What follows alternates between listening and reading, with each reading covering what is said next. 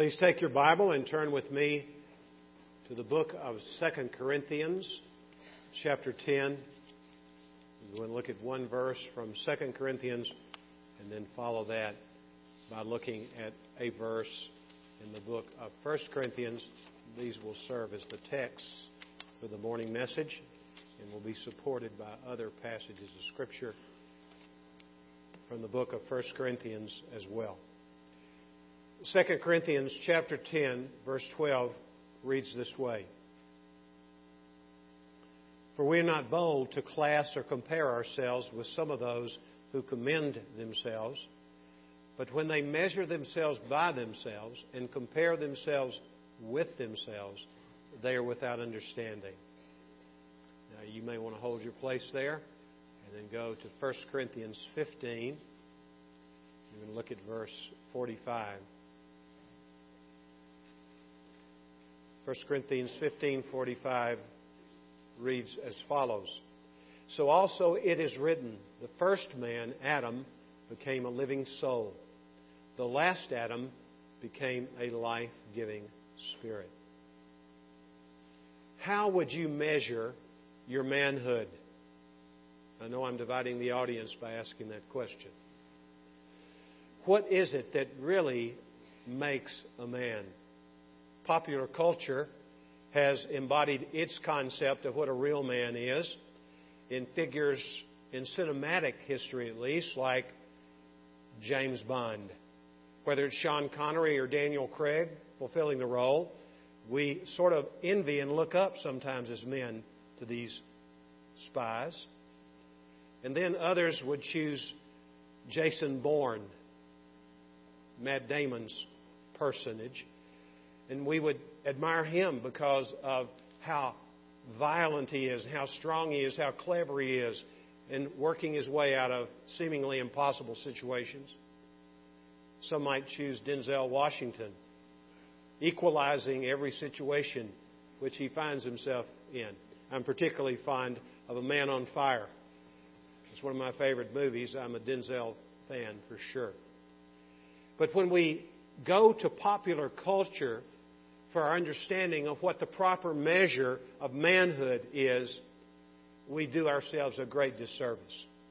We make no positive contribution to our world, really, because we ignore the fact that the second or last Adam is the true picture of manhood.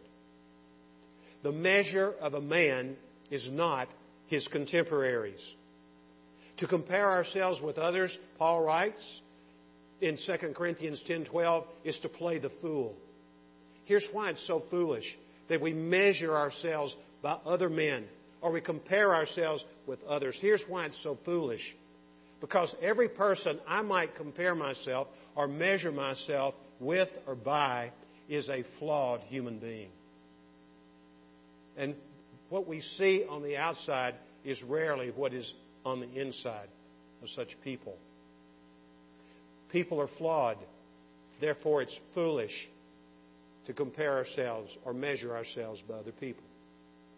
It's also foolish because there are two responses we can have at least when we compare ourselves with our peers. The first one would be that we come out on top as we assess our own lives in comparison to other men's lives. We think, well, you know, I'm really better than he is. Well, that's something that panders to our pride. And we know what God thinks about pride. The Bible says in the book of First Peter and also in the book of James, God opposes the proud. I don't want to be on that side of God because when he opposes, he disposes.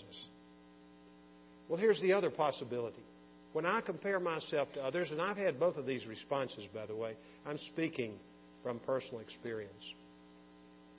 Sometimes we end up hating ourselves because we fall short of the standard that we choose that is not an accurate standard or measurement of manhood. And when we hate ourselves, we're really sinning again. Why? Because we're hating that which is created in God's image. Even though the image of God is marred in our lives by our sin, Nevertheless, the image is still there. So we're fools, really, men, when we use our contemporaries, our peers, as the measure of our own manhood. There's only one proper comparison, only one proper measuring stick, and that is the second Adam, Jesus. In First Corinthians fifteen forty-five, if you look at it again, so also it is written, the first man, Adam, became a living soul.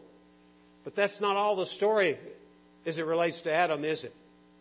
He got himself in a bad way because he chose to disobey God. And he fell from grace, is what we call it, the fall. Fall from a relationship uh, with God that was being lived out in a perfect human being. Adam was perfect. In every way, Adam was perfect. We have no way of knowing how many years passed between the creation of this perfect human being, the prototype that God gave to us of what a man was to be, and his falling into sin. But the rest, as they say, is history. And Adam's history is lived out in all of us, because the Bible teaches us that we inherited the sinful nature from our ancestor Adam. Every human being who's ever been born is a sinner by nature, with the exception of the Lord Jesus Christ. So, Adam fell. And we, in a sense, fell in Adam's sin, because we come by sin quite naturally. Christ is described here in verse forty-five as the last Adam, a life-giving spirit. Hold that thought. It's a critically important understanding of that idea. It's not simply an idea, it's a truth. If we grasp that, men, or you ladies too, it relates to you too, but I'm speaking primarily to men today. If we grasp that the second Adam is an opportunity that we have again, if we're in Christ, what does the Bible say about us? We are new creations. Old things have passed away. Behold, all things have become new. We're in process, but we're being processed by the Holy Spirit of God. He is our sanctifier. He uses the Word of God as the means whereby we might become more like the Lord Jesus Christ. And He's working in us. He's urging us. He's disciplining us. He's doing what He does best in conforming us to the image of His Son, Jesus Christ. Thank God. Our situation, if we're in Christ, is an ideal situation for using Jesus as our measurement of our manhood. Let's think about Jesus. He is a faithful being, isn't He? From time immemorial, Jesus has been faithful. Even before there was time, Jesus was faithful. Remember, He was God before He became a man. He remains God to this moment and will forever be God. He is also human from the time of His conception in His mother Mary's womb. He became a human being, and He retains His humanity. When He was raised from the dead, He was not raised as a phantom. He's not some sort of specter or ghost or spirit. He was raised from the dead as a human being. And I am convinced that Jesus wears His humanity with great joy, because He knows that He had to become one of us to allay our fears about death, to destroy the works of the devil, to give us hope in this life and eternal life. Jesus, our life-giving Spirit, is human. Jesus was faithful before He became one of us, and He was faithful since having become one of us. In Second Timothy two thirteen, the Word of God tells us if we are faithless, and we are, even as followers we're faithless, He remains faithful. He is incapable of anything but faithfulness. Back up one step with me, if you will. Jesus has been faithful to the Father, as I mentioned, from eternity past, and He will be in the future as well. He came, He said, by His own description of Himself, not to do His own will, but the will of the Father. He was faithful to God the Father. He was faithful also to his human family. He was faithful in a most poignant moment to his mother Mary. When Jesus is attached to the cross with long nails through his wrists and through his feet, and he was battered. The Bible talks about in Isaiah fifty-two and fifty-three about the suffering servant, mentioning Jesus for sure, that he would be unrecognizable. He had been so battered and beaten, flogged. His face was beaten with fists, a crown of thorns jammed down on his head, and beaten by the soldiers as they mocked him, giving him a robe of royalty to mock him with. And Jesus was on the cross, and he looked to his mother. Now remember, Jesus couldn't really move. There was some movement. When he would exhale, he would move, and then he, as his body sagged, he would have to rotate his wrists around those awful nails to raise himself up to get a breath. And that went on for six hours while Jesus was on the cross. Can you believe it? And in between exhaling and inhaling, he speaks to John, his beloved disciple, and he looks at him. And as he looks at him, he said, "Behold your mother." And he turned his head to Mary and looked at her. And then he said to Mary, "Behold your son," as he went back and looked at John. What can we say except to say that Jesus was faithful to his mother to the bitter end of his life? But he's also faithful to another family, to a spiritual family, of which we who know Jesus are a part. Turn to Mark chapter three for a moment. Jesus has been teaching in his hometown. He's been in controversy with the religious leaders of that area. His mother and brothers have come to ask him to come home and quit making a fool out of himself and embarrassing the family. Verse thirty-one of Mark three says, "And his mother and his brothers arrived, and standing outside, they sent word to him and called him. And a multitude was sitting around him, and they said to him, 'Behold, your mother and your brothers are outside looking for you.'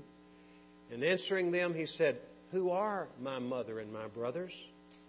And looking about on those who were sitting around him." Can you see the scene? Jesus is seated teaching. He assumed the position of a rabbi. Rabbis in Jesus' day did not stand up like I'm doing today to teach or preach. They sat down, and people would sit under their teaching. Here these people were mesmerized, hanging on every word which Jesus uttered, because he had the words of life. And his words were different from the other teachers of the day.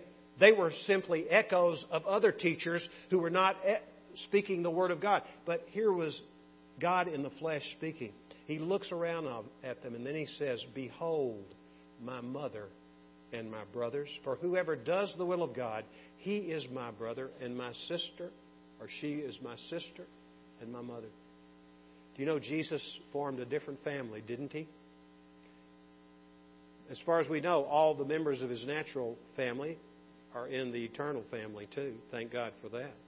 We know Mary was, and then James, who was the next oldest in line, he suffered from sibling rivalry big time. We know that because of things which we read. And some of the other brothers might have too. And he had sisters as well. Their names are not given to us. But probably all of them are with the Lord today through the influence of the Holy Spirit on their lives. But we who know Jesus, now catch this, he is faithful to us. We're his family.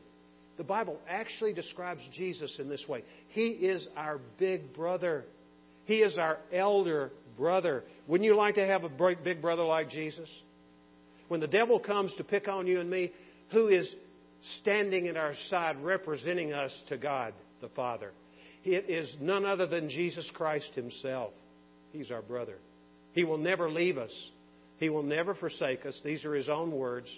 And He has been true and faithful to us, too.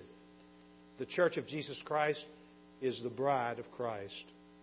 And just like Jesus laid down His life for the church, meaning He died for us, to purchase us out of bondage, to set us free, just as Jesus did that for us because He loved us. Guys, here's an application for us. We are to be faithful men. Throughout our lives, we are to honor our fathers and our mothers. Without question, we're to honor them. That's the Word of God. And it's the first commandment with a promise. What is the promise? We will have a long life if we honor our father and our mother. And there are many times that our mothers and fathers are not honorable. But that's beside the point. We honor them anyway. Why? Because God tells us to do it. We honor them. And men, what about our wives? Are we to honor our wives? We are to treat them with honor. First Peter chapter three tells us this. And if we do not treat them with honor, the result is God won't even listen to our prayers. The heavens are like brass, men. Is it possible that your prayers are not being answered because you're not honoring your wife? Laying down your life for her like Jesus laid down His life for us. Christ is faithful. This is a real man, a faithful man. The Bible says in the book of Proverbs, a faithful man who can find. Faithful men were in short supply in Solomon's day, three thousand years ago. And they are in short supply today. Men, we need to rise up. Oh, rise up, O men of God, and be like Jesus Christ. Be men who are faithful to all those in your life. First of all, to the Father and the Son and the Holy Spirit, but certainly to the people whom He has put in your life. Christ is gentle, as we read from Matthew ten, verses twenty-eight through thirty. Jesus says, "Come to me, all you who are weary and heavy laden, and you shall find rest for your souls. Take my yoke upon you and learn from me, for I am gentle and humble in heart, and you shall find rest for your soul. For my yoke is easy and my burden is light." Jesus describes Himself as gentle. A lot of people make fun of Jesus. They think He's some kind of namby-pamby Mister Milquetoast, some kind of wimp. Well, they don't know much about Jesus when they draw that conclusion. He is gentle, but we have a misconception about what gentleness is. We're helped to understand the idea that the word which Jesus chooses, translated gentle by most of our translations, is a word which was used to describe persons or things who have in them a certain soothing quality. Two weeks ago, or three, I can't remember how long it's been, we looked at the person of David, and we looked at one of his wives, Abigail. Before she was his wife, she was the wife of a fool. His name was Nabal. That's what his name meant, you may recall. And David very courteously sent an envoy to Nabal. David had four hundred fighting men. And without even being asked what they would do, they would patrol the area where David and his men were camping. And they would make sure that no rustlers would come in and steal the livestock of shepherds or landowners in that area. Nabal was an incredibly wealthy man, and he had benefit, benefited immensely from the work of David's men. So David said, and it was customary, by the way, it was like tipping in a restaurant, customary. This was not unusual. David sent his envoy and let this man Nabal know that his animals had been safe, his shepherds had been safe because of what his men and he had done. And then Nabal said, "Who is David anyway?" He knew who David was. Nobody lived in that day in Israel who did not know who David was. And he was from the same tribe as David. He was a, from the tribe of Judah. He was a Calebite. And we know Caleb was of the tribe of Judah, as was David and as was Jesus for that matter. But nevertheless, we know where Abigail came up. And what did she do? She found out what was happening. She got a bunch of food together. She took it with her servants, and she met David, and she bowed before him.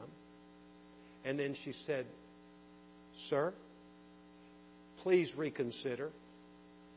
Don't fall into the trap of becoming a murderer." And David was furious. He had his sword strapped on, and all four hundred of his men had their swords strapped on. They were going to wipe out everybody in Nabal's camp. And David thought about it, and the words of Abigail soothed. They were gentle words. How many times have potential wars been thwarted by a gentle word? This word was also used in biblical times of an ointment which can soothe the pain of an open wound. When I was a child, I remember the treatment that my mother would give to me when I got some kind of cut or something that needed attention. And the choice that my mother would make was this choice: alcohol or alcohol. That was it. And oh my goodness, I would start screaming before she ever put it on the wound. And then something miraculous happened. Somebody invented Bactine. Does anybody remember Bactine?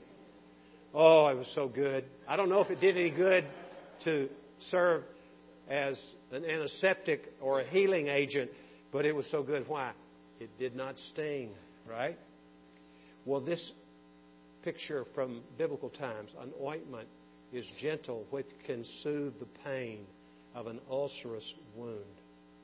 Plato, in his work, The Laws, uses this word of a child asking a doctor to treat him in the gentlest possible way. And it looks like being mean, doesn't it? Sometimes when doctors do things.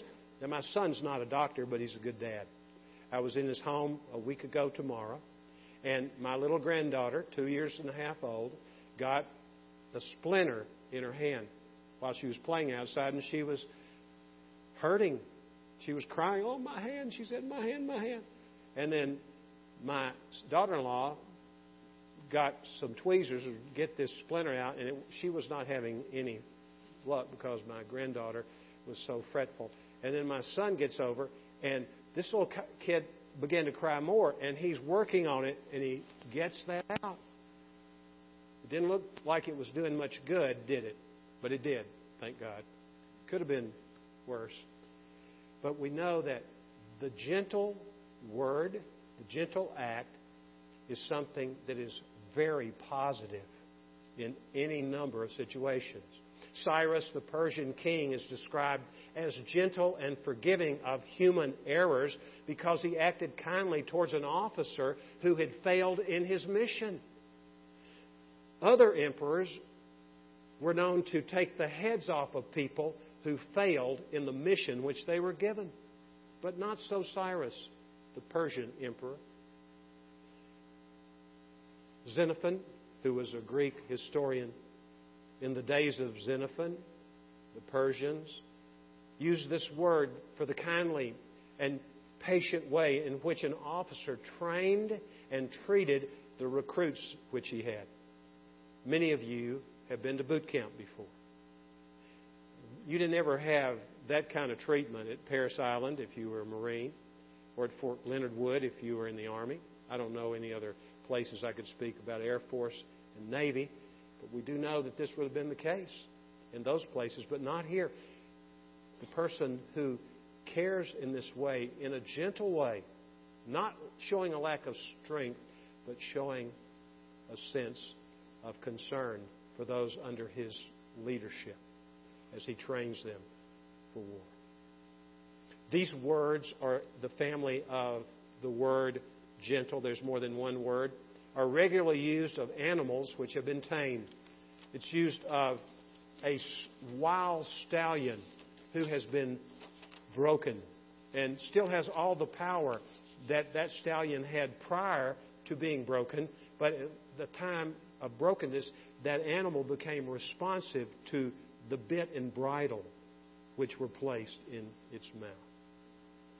Plato, again, if I might allude to him, gives the illustration of the fact that this word gentle that Jesus uses to describe himself is a picture of a combination of gentleness, as we think of gentleness, but also of strength.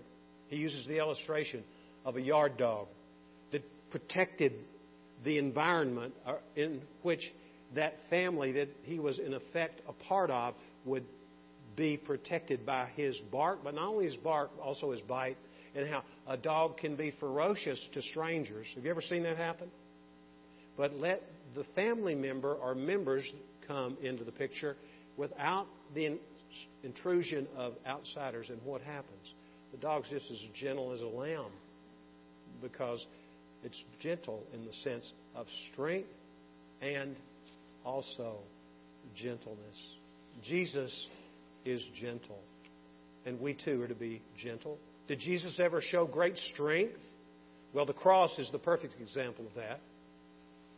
He had every reason, he had every right to strike out at those who took his life, who made fun of him and beat him, crucified him.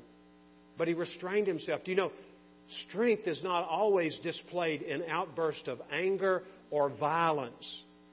There's greater strength that's necessary to restrain oneself. Among the aspects of the fruit of the Holy Spirit is that of self-control. A man without self-control is like a city broken into and left without walls. Jesus is gentle. Men, are you gentle? Are you strength under control? Christ also describes himself as being humble. As he says, I am gentle and humble in heart. His humility is seen writ large in his obedient approach to death, even death on a cross. Even though he was God, he submitted to the Lord God, his Father, and he humbled himself.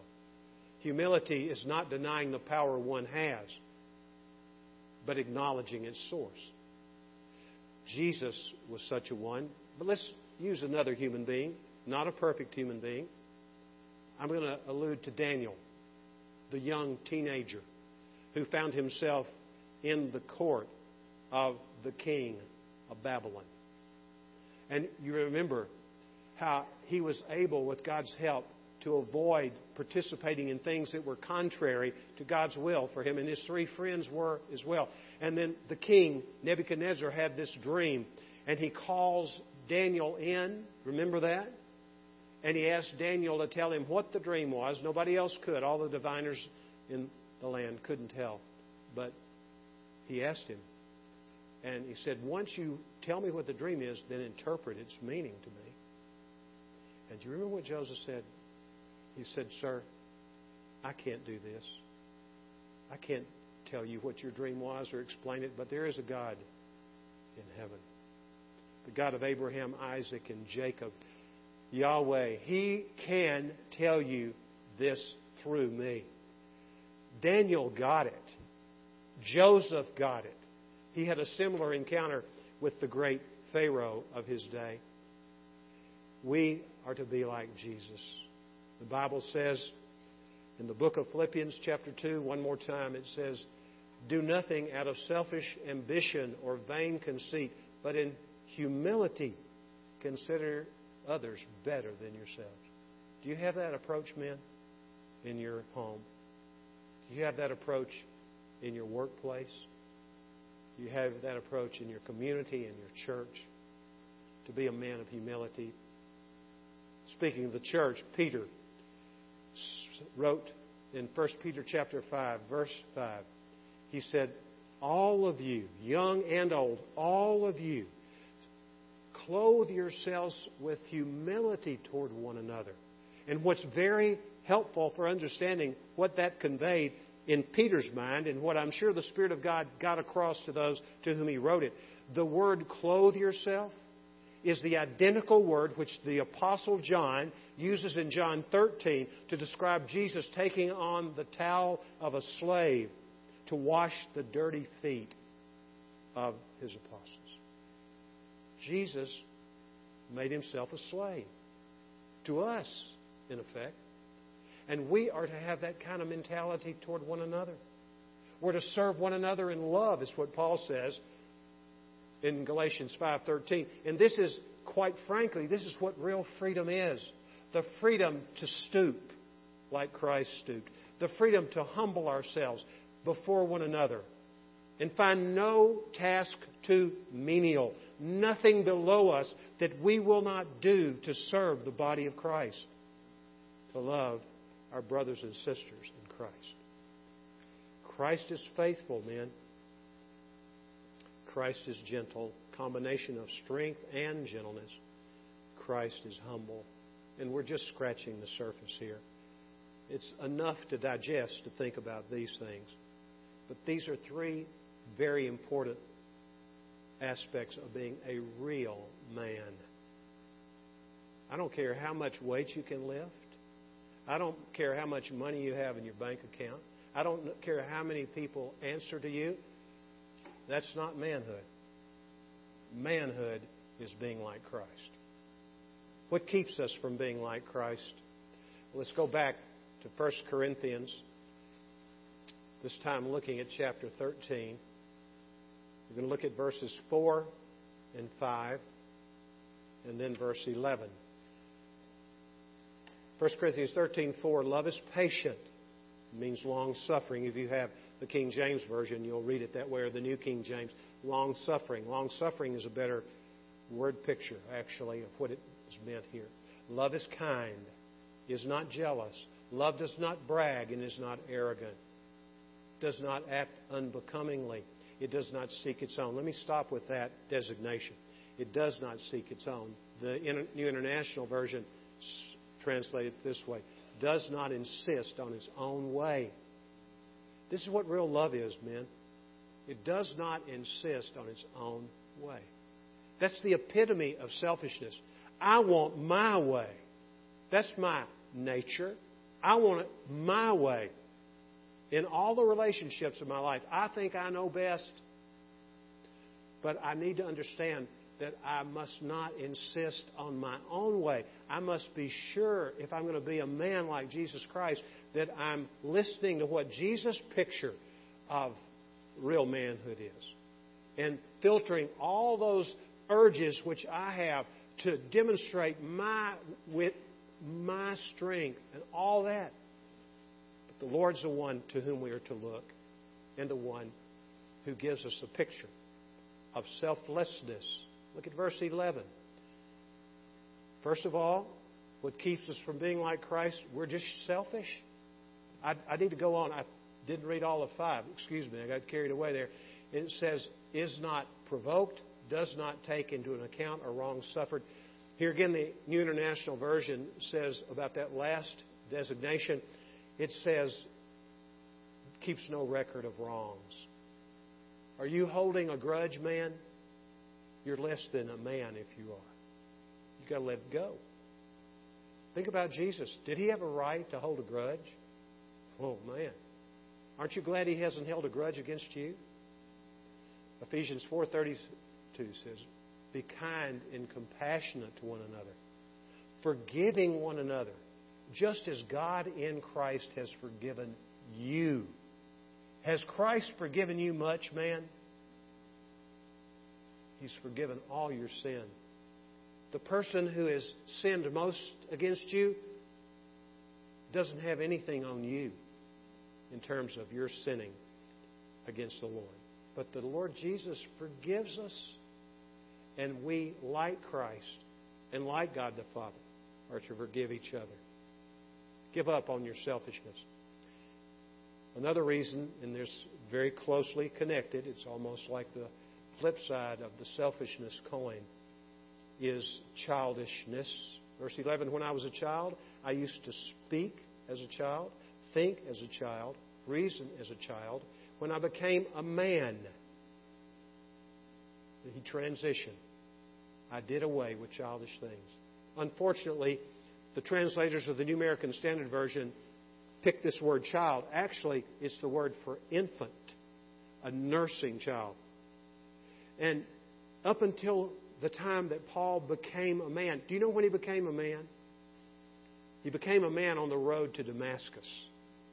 He was a real man. He was putting people in jail. He was giving a death, given a death warrant that he could exercise on anybody who had turned away from Judaism to follow this false Messiah, Jesus of Nazareth. I mean, he was full of fury, and the Lord knocked him off of his horse, and he became a new man. And do you know his favorite designation? Do you know what Paul's favorite description of himself is? If you're familiar with your Bible, you know what he said. He's a man in Christ. He's a man in Christ Jesus. Over and over again. A man in Christ. A man in Christ. When he became one with Christ, that's when he became a man. And that's what makes a man. When we become one with Christ, remember, he's a life-giving spirit. When we become one in Christ, then we can be like Christ. I know we're not like Christ all the time, but we're on the way. We need to claim the promise which says in the book of Philippians one, being confident of this, that he who began a good work in you will carry it on to completion until the day of Christ Jesus. We are in the pipeline.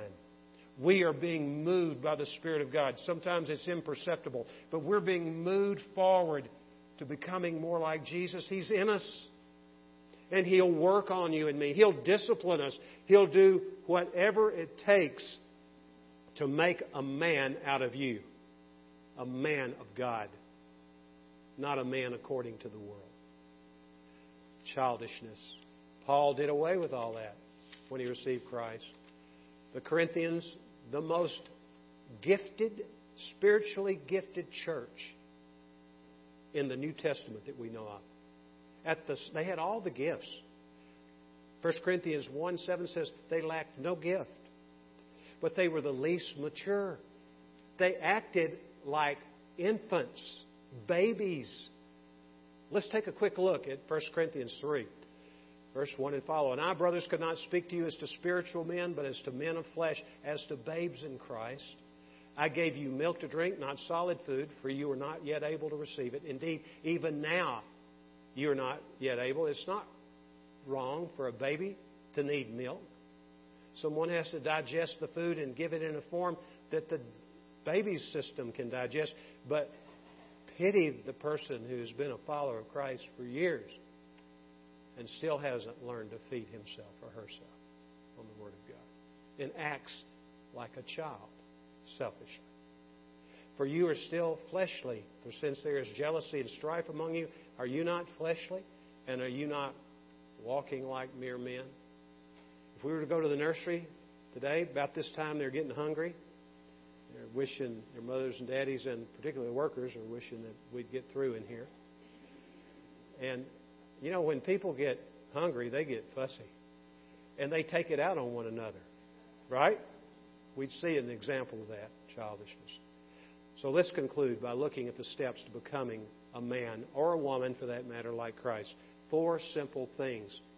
And they emerge from Matthew eleven, twenty-eight through thirty, and then throughout the New Testament, the last one. Here's the first one. Come to Jesus. What does Jesus say? Come to me, all who are weary and heavy laden, and you shall find rest for your soul. Come to me. Well, that's the first step. Come to Jesus. Some of you have never done that. You need to come to the Lord. And we're to keep on coming. Jesus says, if any man is thirsty, let him keep on coming to me and keep on drinking. And out of his or her innermost being shall flow rivers of living water. It's not a one-time coming. It's coming again and again and again and again. And drinking of the water of life in the person of Jesus. Come to Jesus. Here's the second thing. Come to be taught by Jesus. In Isaiah fifty, verse four, the Bible says, the Lord God has given me the tongue of a disciple that I may know how to respond to weary ones who come into my life with the appropriate word. Morning by morning, He awakens me to listen. Do you know your best activity in your life? Your best activity in your life is to sit at the feet of Jesus and listen to Him. Morning by morning, He awakens us to listen like disciples. This is what the Lord wants for you and me. This is how we become men. And just not pseudo men. We become true men. We're taught by Jesus. He says, "Come to me, all you who are weary and heavy laden. Take my yoke upon you and learn of me." The word translated learn is the verb from which the word disciple, which occurs over two hundred sixty times in your New Testament, it's the verb from which the word disciple comes. Come and be discipled by me. If Jesus spoke to you right now, he said, at one o'clock today, it's not long now, thirty-five minutes, I'm going to be waiting you at you at Corner Bakery, and I want a one-on-one with you. Would you go? You would go, and would you be doing a lot of chattering when you went?